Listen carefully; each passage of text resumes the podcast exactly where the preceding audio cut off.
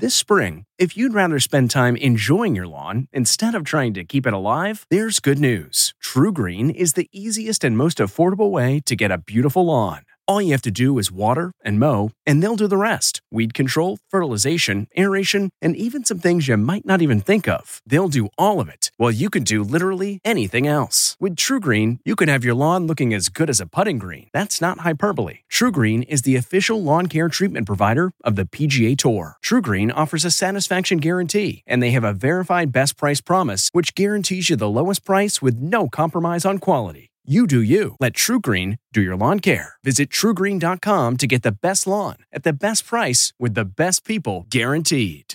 Okay, it's time to commit. 2024 is the year for prioritizing yourself. Begin your new smile journey with Byte, and you could start seeing results in just two to three weeks.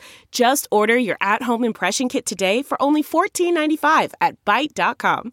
Byte Clear aligners are doctor directed and delivered to your door. Treatment costs thousands less than braces. Plus, they offer financing options, accept eligible insurance, and you can pay with your HSA FSA. Get 80% off your impression kit when you use code WONDERY at Byte.com. That's B-Y-T-E dot com. Start your confidence journey today with Byte.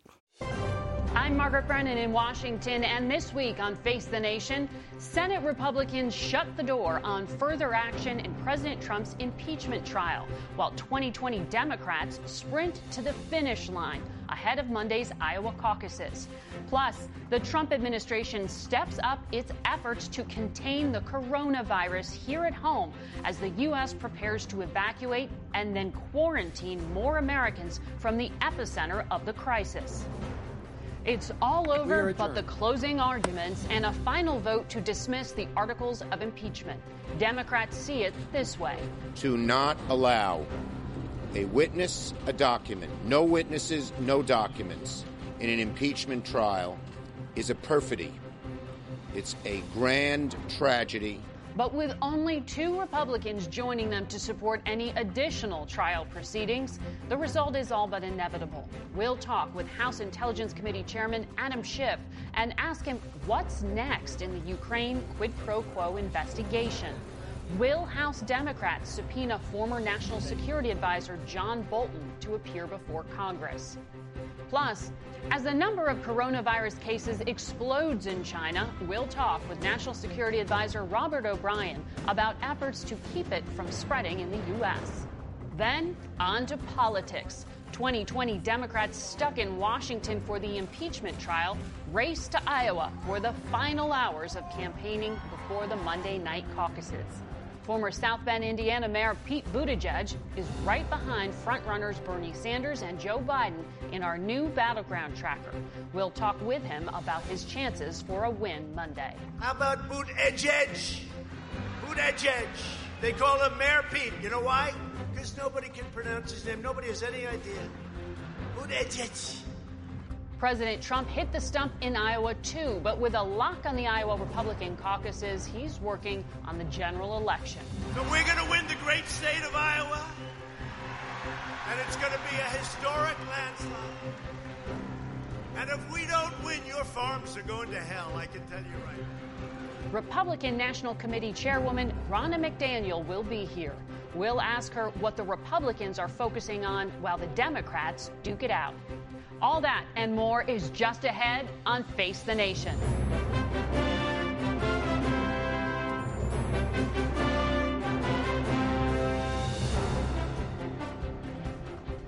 Good morning and welcome to Face the Nation. The number of coronavirus cases in the U.S. has risen to eight. A University of Massachusetts Boston student who traveled recently to Wuhan is the latest to be diagnosed. In China, the number of deaths stands at at least 304, with more than 2,000 new cases reported in the past 24 hours. The State Department has warned Americans against traveling to China, and the U.S. is making arrangements for the nearly 1,000 Americans who are still in the epicenter of the crisis in Hubei province to fly home. Once they get here, they will be quarantined at one of four U.S. military bases for two weeks. There are also new restrictions going into effect at 5 p.m. today Any American citizen returning from China will be asked to self quarantine and be monitored for symptoms of the coronavirus. If you are not an American citizen traveling from China, you will not be allowed to enter the U.S.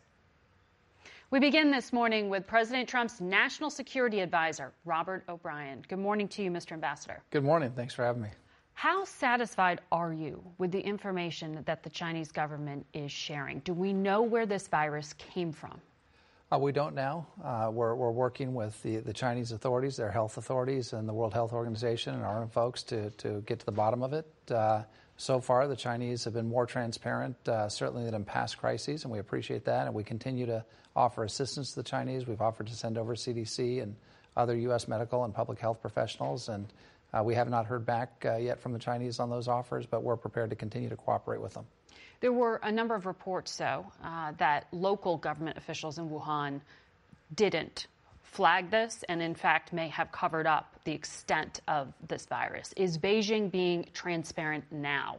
Well, we, we hope so, and uh, and we've asked them for transparency, and we're starting to see. Uh, your reporter uh, uh in the intro had the, the new numbers. Uh, I think there were 2,000 more cases. We're up to almost 15,000 uh, cases of infection in China. I think 300 deaths, and we have eight here in the U.S. So right now, there's there's no reason for Americans to, to panic. This is something that is a low risk, we think, in the U.S. But President Trump, from the day he took office, made protecting Americans and keeping them safe, whether it's from terrorists or criminal organizations or from viruses like the new uh, novel coronavirus uh, that is top priority. So, so we're taking steps to keep Americans safe and, and the government's function in that direction. You know, China has allowed some World Health Organization experts in, but you are saying specifically you want American members of the CDC on the ground. What would their role be, and why is China saying no? Uh, we don't know that. Look, we know what the role of our folks would be. We've got a, a very, probably the top public health uh, officials in the world are, are, resident here in the United States with the CDC and the NIH. We've got tremendous expertise. We've got the greatest medical system in the world. And, look, this is a worldwide concern. Uh, we want to help our Chinese uh, uh, colleagues if we can, and we'll see. We've made the offer, and we'll see if they accept the offer. But this is serious. It's serious for China. It's serious for the region and for the world. Uh, that's why we're taking the steps we're taking to protect Americans right now. And you need American boots on the ground, essentially, doctors, to actually be able to trust the information. Uh, look, I, th- I, think we can be helpful uh, if we're on the ground right now. The Chinese are, are providing information to us, and we're taking that uh, for what it's worth. But at the same time, we're monitoring ourselves, and and what we're especially doing is monitoring the situation here in the United States uh, to make sure Americans are, are, continue to be safe from this virus. You know, the Chinese government has taken umbrage at some remarks by U.S. officials. Um, and uh, we know the U.S. and Chinese economies are interdependent in many, many ways. But this is what the Commerce Secretary said this week. It does give businesses yet another thing to consider because you had SARS, you have the African swine virus there, now you have this. It's another risk factor that people need to take into account. So I think it will help to accelerate the return of jobs to North America.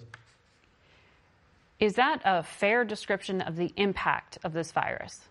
Well, I think it's a fair description. I mean, this is a public health crisis. Uh, this is not a uh, uh, a trade issue. We just signed a great fa- phase one trade deal with China. We're negotiating a phase saying, two uh, deal. He's saying it will help the U.S. economy at the expense of China. No, I, I, don't think that's what Wilbur's saying. I think what the Secretary of Commerce is saying is that we've got our, ex- our supply lines extended very far in, into places where we can't mitigate the risk always, either political risk or health risk or that sort of thing. So American companies for many years pushed their supply chains out to Asia. I think what uh, Commerce Secretary Ross is saying is there's a danger, there's a risk factor in doing that. And, and wouldn't it be better if we had uh, supply chains and factories here in the U.S. Uh, so, so that our folks weren't weren't because weren't facing some of the risks that you face when you're overseas. Chinese officials have, have said they didn't take that in the way you're characterizing it. And the ambassador here actually just yesterday was saying it sounds like some are saying there's an economic benefit. Yeah, I, I, don't think that's how the president views it. I don't think that's okay. how Secretary Ross views it. I think what what, what Secretary Ross is pointing out, though, is that when you extend a supply chain across the world to try and get cheaper labor uh, and, and, cheaper the cost of goods, that there's there's a risk in doing that. And he's he's saying that American companies ought to think twice. Uh, before they extend the supply chain uh, halfway across the world, where you do have health risk, you've got political instability risk, you've got uh, you know economic risk of, of mm-hmm. technology transfers.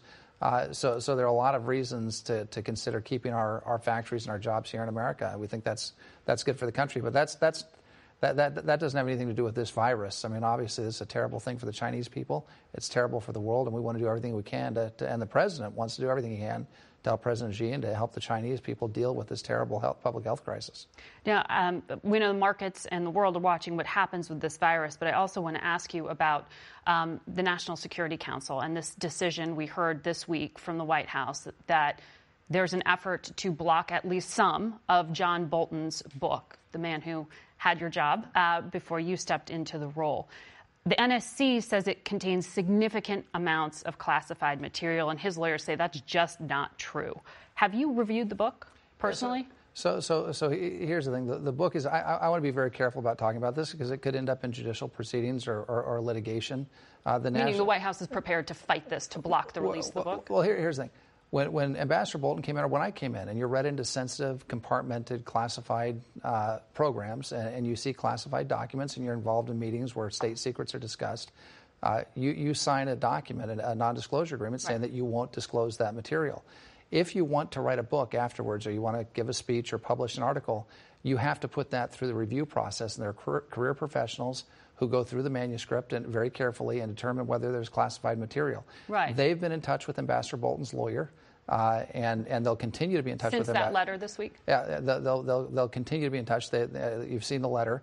Uh, they'll continue to be in touch with Ambassador Bolton's letter because what we need to do as the National Security Council is to make sure that state secrets and, and important classified information that could jeopardize American lives are not released. Did and, anyone uh, on the NSC leak it? And no, have you uh, asked members of the NSC yeah. that question? I, I, said this before on the record. I, am very confident that, that the, the, the, leaks of that book did not come from the NSC. Is, can anyone on the NSC verify what the pres, what, what Bolton has said? I mean, what about uh, John Eisenberg, uh, who is legal counsel for NSC. Well, well, and was there at the time. Did Bolton memorialize these conversations he says he witnessed between the president and others telling him to get involved? I, I mean, I, I, think that's something that's going to be investigated. What what kind of notes Ambassador Bolton has or had or, or didn't have, uh, and and so, but what the president has said, at least with with respect to the uh, the allegation that. Uh, uh, Ambassador Bolton made that he told him to call Zelensky. The president has said that did not happen. I believe that uh, mm-hmm. uh, Bill Barr and, and, Mike Pompeo have said that that did not happen. And so, look, it's it's always it's always disappointing when someone mm-hmm. who has access to the most confidential, close information, and a close yeah. relationship with the president decides to leave the White House and do a tell-all book. Well, uh, and, and they're, they're, look, if someone has if someone has political differences, that's fine. But we got to be okay. careful about the classified information. Ambassador, thank you. Great to be with you. Thank you. We turn now to the chairman of the House Intelligence Committee, Adam Schiff. Good morning to you, Mr. Chairman. Good morning. Uh, Jerry Seib of the Wall Street Journal wrote Unlike past impeachment debates over Presidents Nixon and Clinton, this one uncovered little to no common ground between the two parties. What do you think this impeachment accomplished?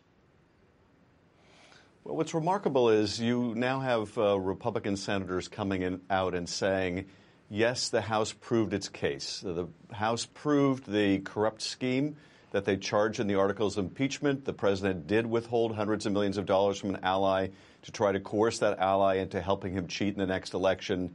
Uh, that's pretty remarkable when you now have uh, senators on both sides of the aisle admitting the House made its case. And the only question is should the president be removed for office because he's been found guilty of these offenses?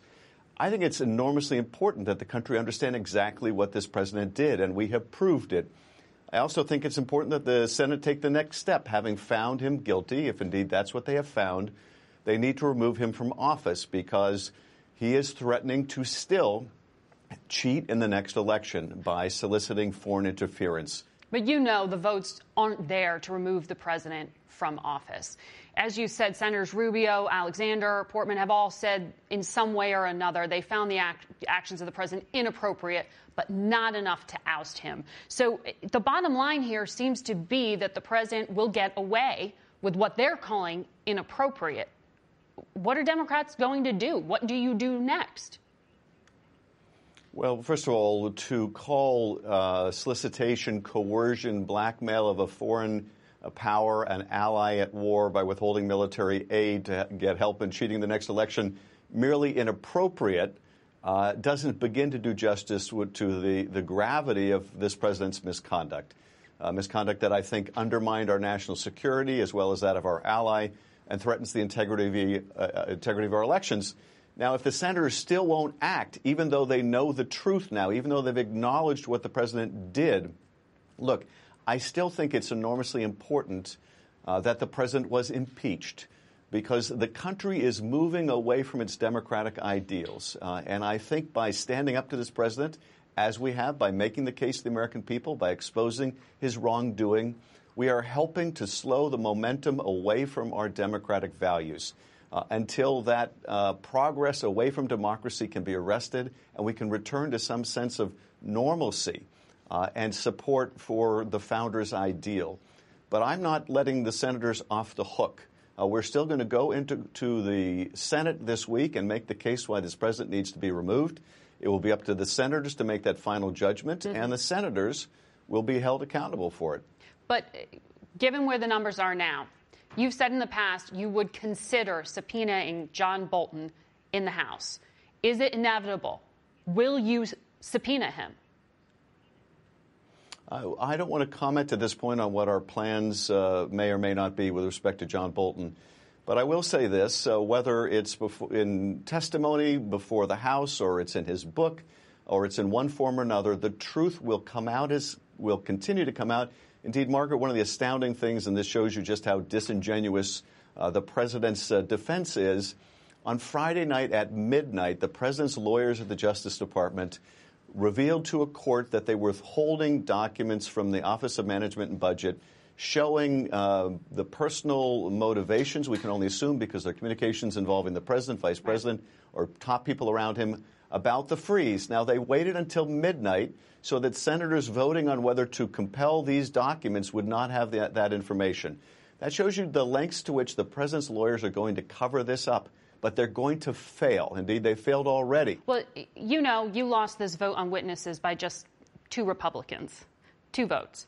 Senator Lisa Murkowski, one of the uh, potential targets for you, um, said the articles of impeachment were rushed and flawed. She was looking at the work you did. And when she announced her vote against witnesses, she went on to say, given the partisan nature of this impeachment from the very beginning and throughout, I've come to the conclusion that there will be no fair trial in the Senate. I don't believe the continuation of this process will change anything. How do you respond to this? Well, look, I would only say, with respect to Senator Murkowski uh, and the other senators as well, they're not mere spectators here. Uh, when the senator laments that there's not a fair trial in the Senate, it's up to the senators to make it a fair trial. It is within their power to make it a fair trial. Uh, with four votes, with four courageous senators saying, no, we're going to demand a fair trial no matter what this president may say. Uh, there would have been a fair trial. There would have been witnesses and testimony. But so is there anything it's you not as would if she was powerless to do something about this. Uh, look, there's nothing that I can see that we could have done differently because, as the senators have already admitted, we proved our case. We proved our case. Now, uh, the president's lawyers have said time and again, I think hoping through sheer repetition to make something uh, true that is in fact untrue, that the process in this impeachment was different than in Nixon and Clinton. Uh, in fact, the president had the same due process rights, which he did not avail himself of in this process as in the prior ones. That is not an excuse that should be used by any senator for not uh, fulfilling their obligation to hold a fair trial. Uh, they're not spectators. Uh, they have control of the proceedings, and they could have insisted on witnesses and documents, and for whatever reason chose not to. And for those who would say, well, let's let the voters decide when the president is trying to cheat in that very election, and they don't want the voters to have the full information. They want the president yeah. to continue to be able to cover it up. That's just completely unsatisfactory. But you could have stuck with that subpoena of John Bolton that you initially, uh, of his uh, deputy, Charles Kupperman, that was seen as kind of a proxy for John Bolton, that the House then pulled back from. And this is one of the chief criticisms of the case that you made, that you didn't take it to the courts, that the House could have had a win in its pocket and move this forward. How do you respond to that? Was it a misstep? Well, first of all, yes, no, it wasn't at all. Um, and I think it's a disingenuous uh, argument for the president's lawyers to make uh, for a couple of reasons. First of all, if we continue with litigation as we are doing at this moment with Don McGahn, and we subpoenaed him nine months ago and we're still nowhere near a final resolution, it would probably be one to two years before we would have had a decision on John Bolton. Uh, that means the president would have been able to cheat in the next election with impunity because they could have simply delayed and played out the clock. But as we showed during the trial, it's worse than that. Because while the president's lawyers are in court, uh, in, the, in the Senate court, saying the House should have made more efforts to overcome our obstructionism, they're making that remarkable argument. In court, on the very same day they were making that argument, in court, other Trump lawyers were saying, mm-hmm. Judge, you can't hear this case to compel uh, Don McGahn to testify because you're not empowered to enforce congressional subpoenas. So they are arguing out of both sides of their mouth.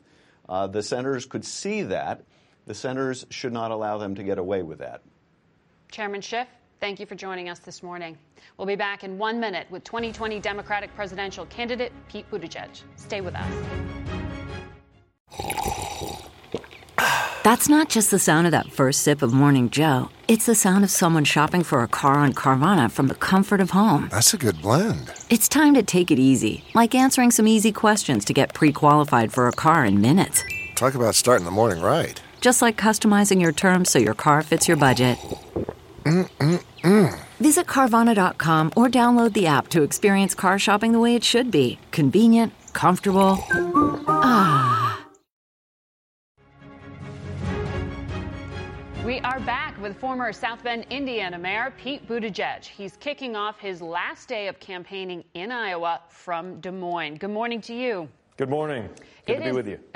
Good to have you. It is a very tight race uh, out there in Iowa. It looks like a three way fight between you, Senator Bernie Sanders, and Joe Biden. Looking at our latest battleground tracker poll here at CBS, Biden and Sanders are at 25% this morning. You are just a few points behind at 21%. How do you close the gap? How do you persuade moderates to vote for you instead of Biden? Well, it's about making sure that we have the right approach to defeat Donald Trump. Uh, we don't have to choose between revolution and establishment. There is another way that I think will be the most effective for governing and for winning.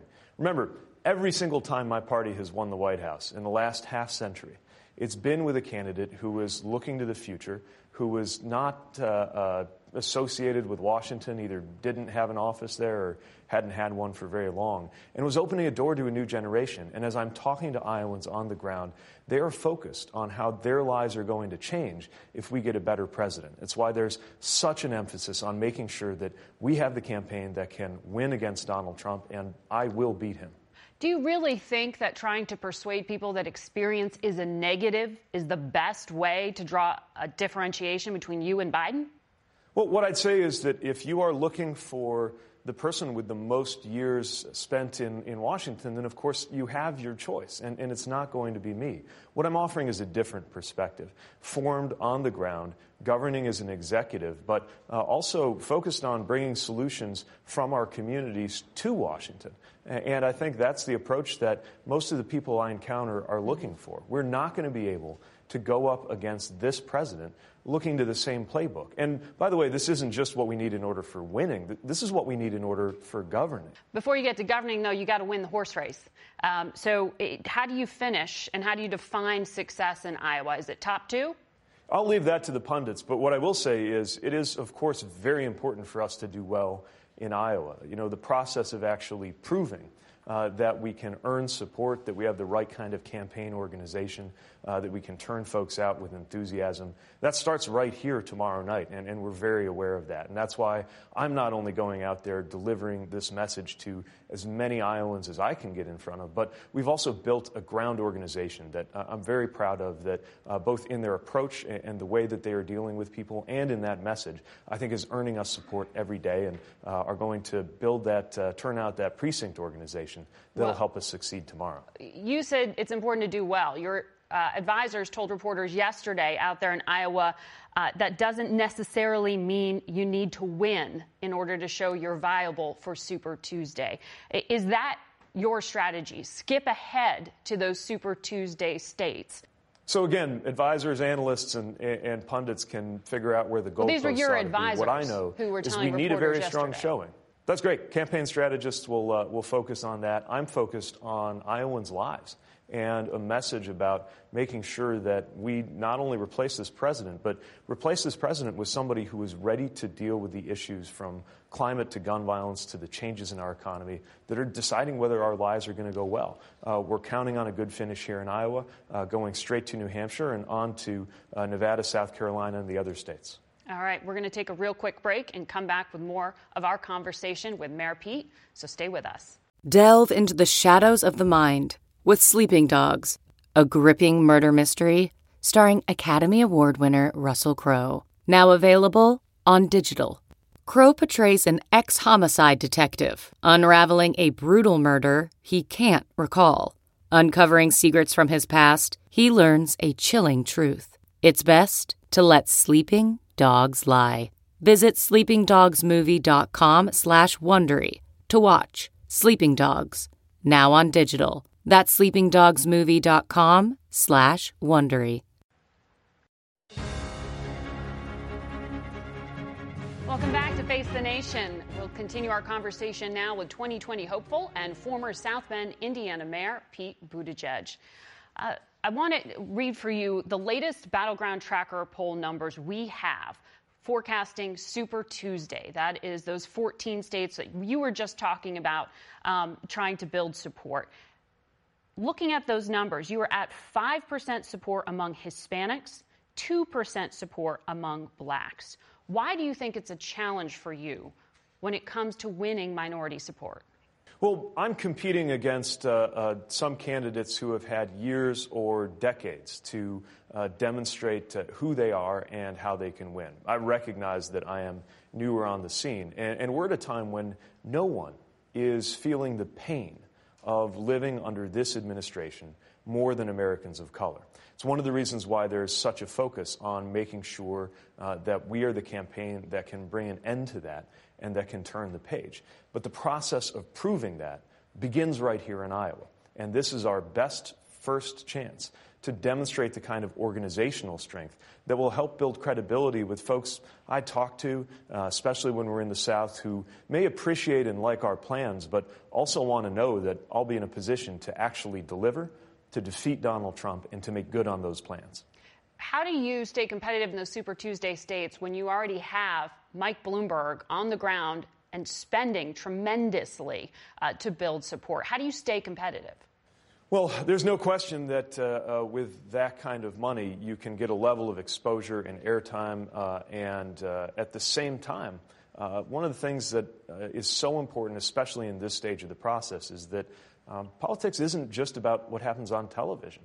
we're having such important, moving conversations with voters who want to look you in the eye, ask you questions, understand who you are, challenge you. And I think that's the process that is ahead of us. Uh, it's one thing to arrive, uh, arrive in the polls, arrive on the air, arrive on the scene. Uh, it's another to really go through that with voters. And even as the, uh, the map grows and we're competing in more and more states, uh, I think that will be uh, where each of us makes our case. And I think that I've got the best case to make. Well, you know, the Democratic National Committee changed the debate requirements. They say they tighten them, but in doing so, they have opened the door to the possibility Mike Bloomberg could be on uh, a debate stage in the near future. Senator Elizabeth Warren uh, has taken issue with this change, and she's pointed out that the DNC refused to change the rules earlier, quote, to ensure good, diverse candidates could remain on the debate stage. She's referring to Cory Booker and Kamala Harris. Do you think the field is less diverse because of the DNC? Well, I share the concern about diversity, and uh, I don't envy the DNC's job of setting rules that campaigns like mine then have to compete under. Uh, but what I know is that we're going to take those rules as they come. I'm confident of qualifying, uh, and I think anybody who has a realistic shot at the presidency should have to stand next to their competitors, uh, defend and make their case.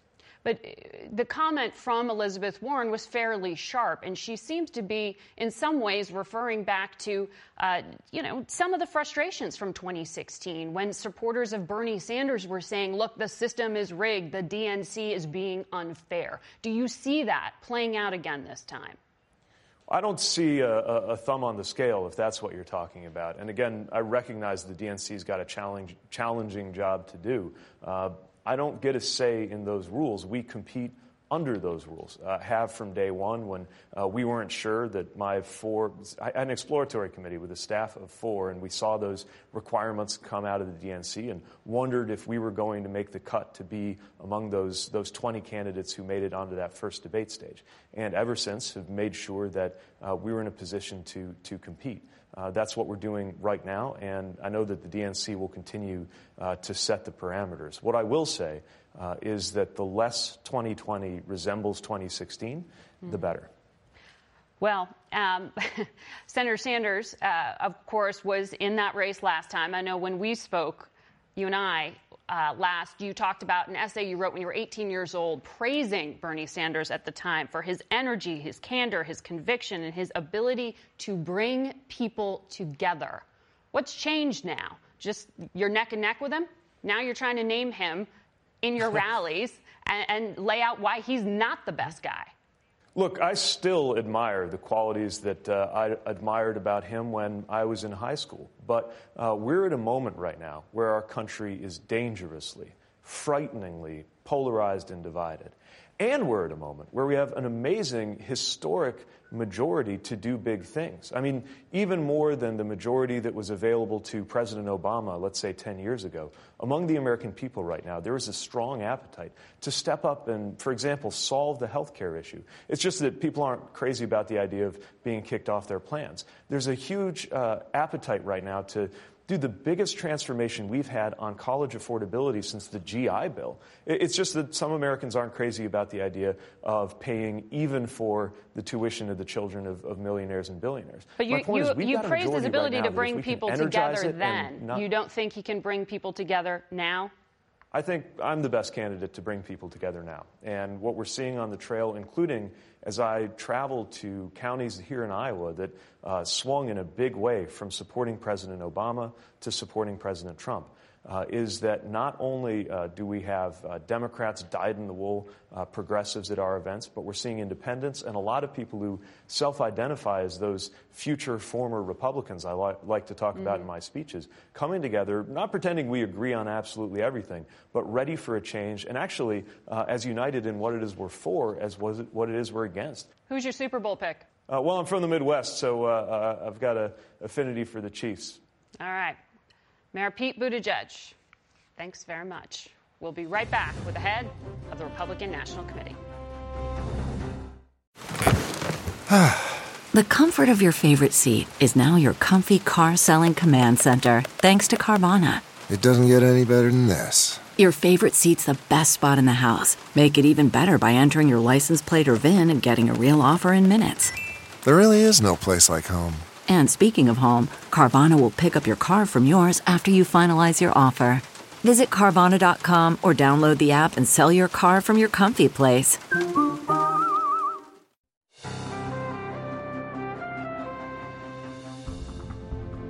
Joining us now is the head of the Republican National Committee, Ronna McDaniel. Good morning. Good to have you here. Good morning. Great to be here. So, President Trump uh, will be the first American president to run for reelection after having been impeached. How do you turn that into an asset? Well, we're already seeing it. Uh, as an asset with our base. We've added 600,000 new small online donors since this impeachment began. We're seeing his approval ratings tick up. We're seeing independents come our way because the American people recognize this hasn't been bipartisan. This hasn't been um, held to the standard we've seen with past presidents. And they really view it as Democrats pushing their agenda against a president they never wanted to see elected to begin with, and they fought him every step of the way. And they and then they see the president signing the phase one deal with China, signing USMCA. He's governing while they're continuing to resist, and I think it's working in his favor. So you've been fundraising yes. off of impeachment, but um, the RNC is also picking up the tab, isn't it true, for some of the president's legal defense, his, his lawyers? How, how, This is instead of creating some kind of fund like Bill Clinton did when he was impeached. Why did the RNC choose to do it this way? Well, we do have a legal fund that is specifically for these types of things. It's not taking away from our ground game or helping with reelection and our infrastructure we're building in the states. It's specifically for legal expenses. And guess what? We're paying for it and not the taxpayers. The Democrats are doing this on the taxpayer dime. They're not getting the things done that the American people want.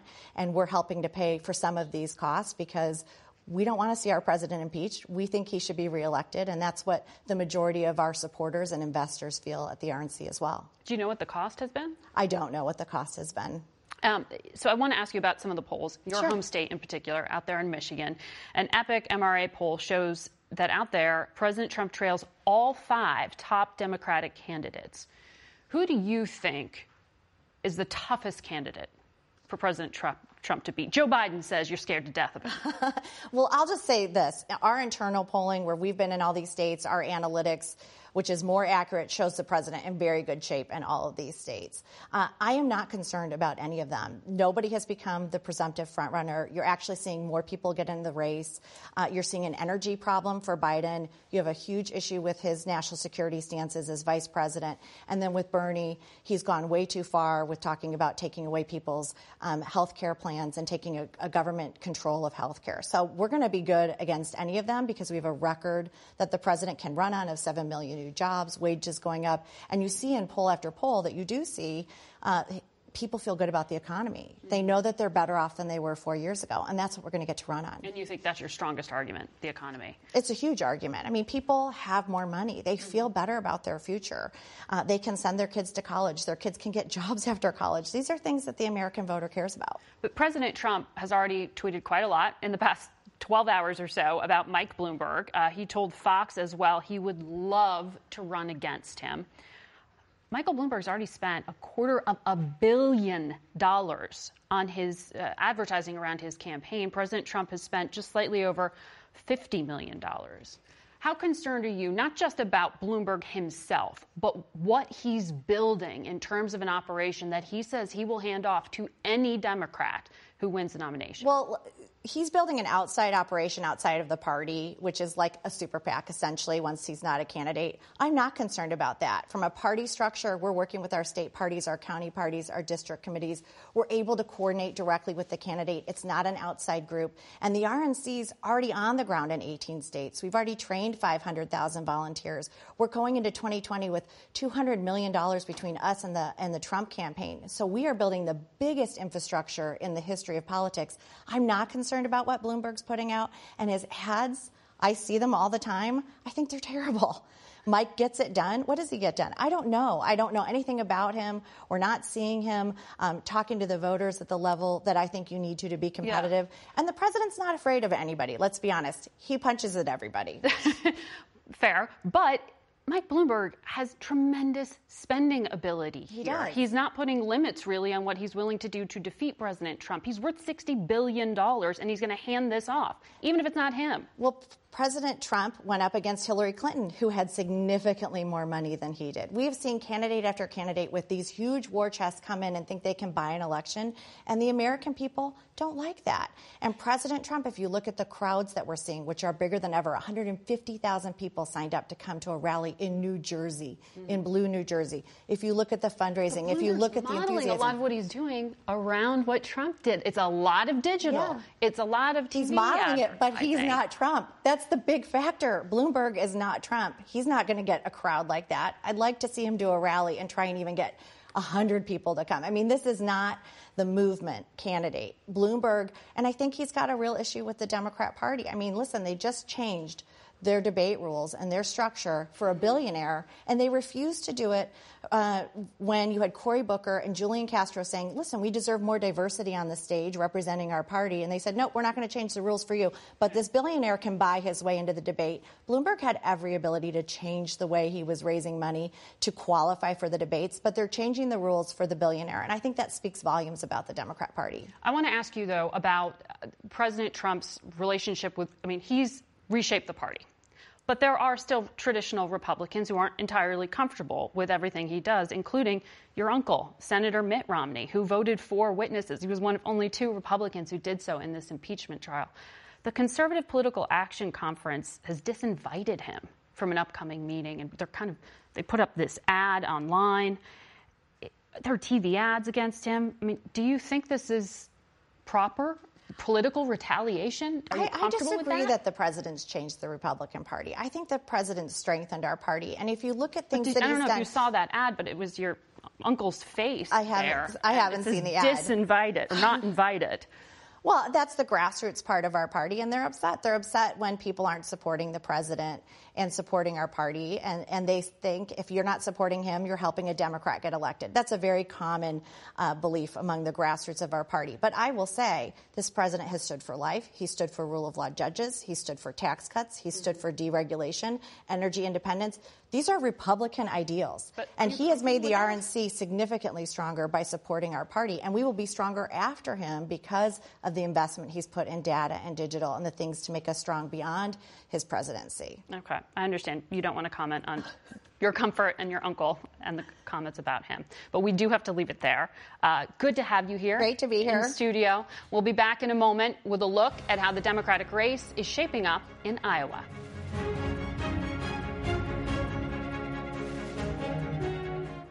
CarMax is putting peace of mind back in car shopping by putting you in the driver's seat to find a ride that's right for you. Because at CarMax, we believe you shouldn't just settle for a car, you should love your car. That's why every car we sell is CarMax certified quality so you can be sure with upfront pricing that's the same for every customer. So don't settle. Find love at first drive and start shopping now at CarMax.com. CarMax, the way car buying should be.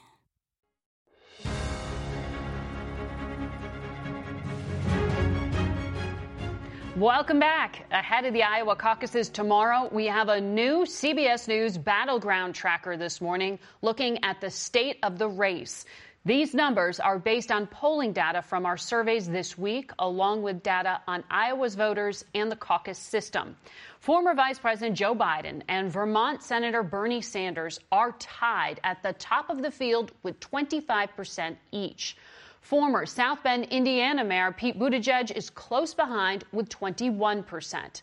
Massachusetts Senator Elizabeth Warren's at 16%, and Minnesota Senator Amy Klobuchar has 5% support. Joining us now to make sense of these numbers is CBS News Elections and Surveys Director Anthony Salvanto. So, Anthony, what do we need to look for? What do we need to keep an eye on? Yeah, now the fun starts. Now we get to the real Your stuff. fun right? starts. Well, it's going to be a late night, I think. But here, here's what we wanted to do. We took everything we knew about the, interviews we've had with Iowa voters and caucus goers and how a caucus works and everything we know about the Democrats in Iowa. And we put it all together and we say, okay, what could unfold tomorrow night? Well, what breaks this tie for Joe Biden? This depends a lot on first knowing how a caucus works. People are going to go in with a first preference, who they plan to support. But if their candidate doesn't do well enough, doesn't make what the party sets as this 15% threshold, mm-hmm. then they can switch.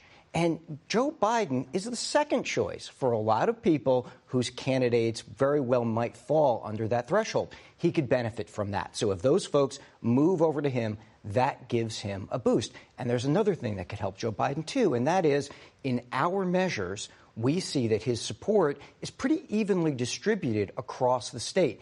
That is important because to win the caucuses, you have to win delegates throughout the state. You can't just run up the score in one or two cities, and that could help Joe Biden too. But he's neck and neck right now with Bernie Sanders. He is, but that would give him a boost. Now, let me tell you about how Bernie Sanders might instead get the boost. Mm-hmm. First thing is that Elizabeth Warren comes into play here because she's right near just above that key 15% threshold line that the party sets. If she doesn't make that in some of those caucuses, her supporters could switch to Bernie Sanders. He's their second choice. That could give Sanders a boost. And the other thing that's going to be interesting here is that in our modeling, Bernie Sanders gets strong support in and around the cities in Iowa. Now, we could see a turnout boost for him there, which could help him at least in the statewide overall vote, but he's mm-hmm. going to have to spread out that support in order to get delegates everywhere.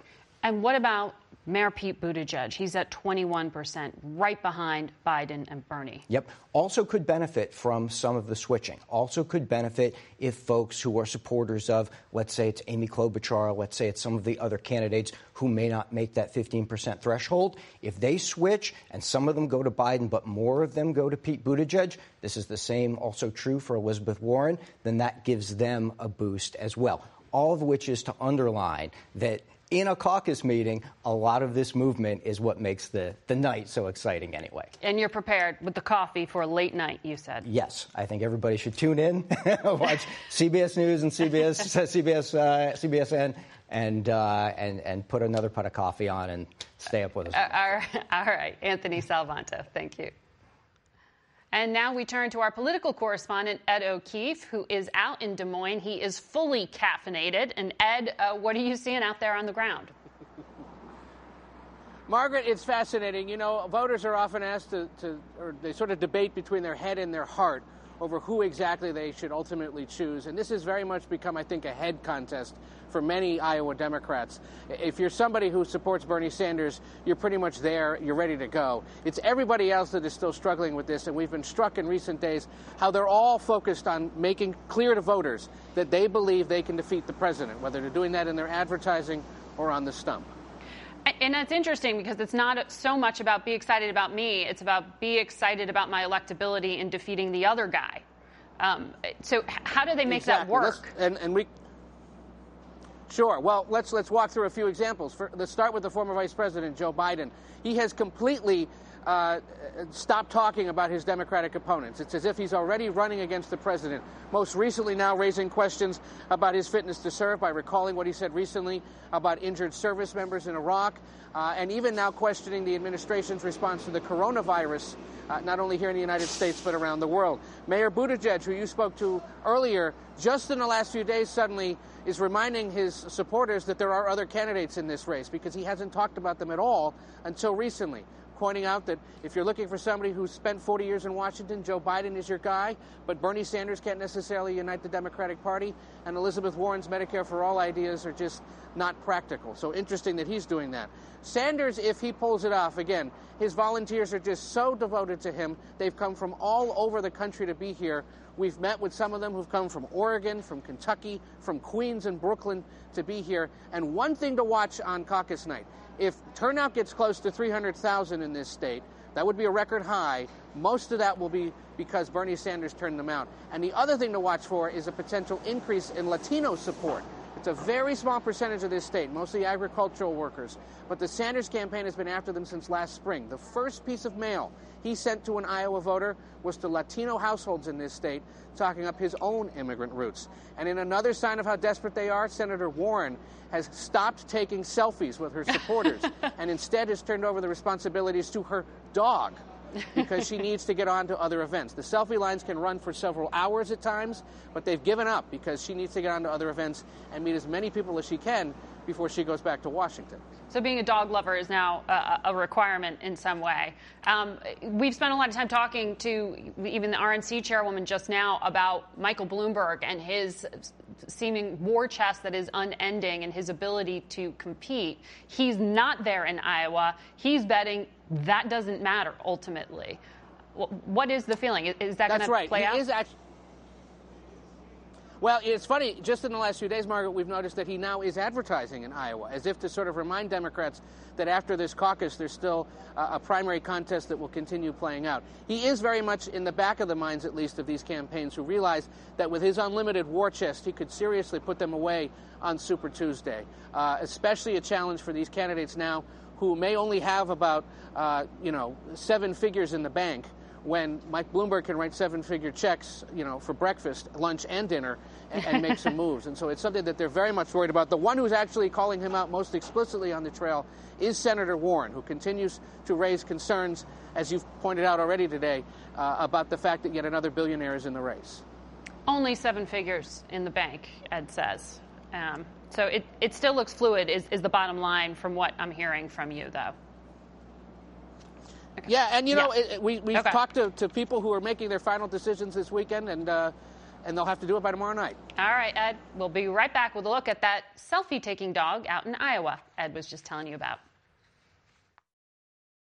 four Democratic senators competing in Iowa unable to campaign this past week, there were a lot of fill ins or surrogates out stumping for them in their absence. No surrogate caught more attention than this furry one, Bailey, Elizabeth Warren's golden retriever. Bailey worked the crowd, and when Warren did return to the trail this weekend, Bailey took her place in the selfie line. Warren has taken over 100,000 selfies with voters so far in this campaign, and she finally enlisted some help. And we'll find out tomorrow if Bailey helps his owner with Iowa voters. That's it for today. Thank you all for watching. For Face the Nation, I'm Margaret Brennan. Today's guests were National Security Advisor Robert O'Brien, House Impeachment Manager Adam Schiff, Democratic presidential candidate Pete Buttigieg, and Republican National Committee Chairwoman Ronna McDaniel. The executive producer of Face the Nation is Mary Hager. This broadcast was directed by Allison Hawley. Face the Nation originates from CBS News in Washington. For more Face the Nation, we're online at facethenation.com and you can follow Face the Nation and CBS Radio News on Twitter and Instagram. Face the Nation is also rebroadcast on our digital network, CBSN, at 11 a.m., 3 p.m., and 6 p.m. Eastern every Sunday.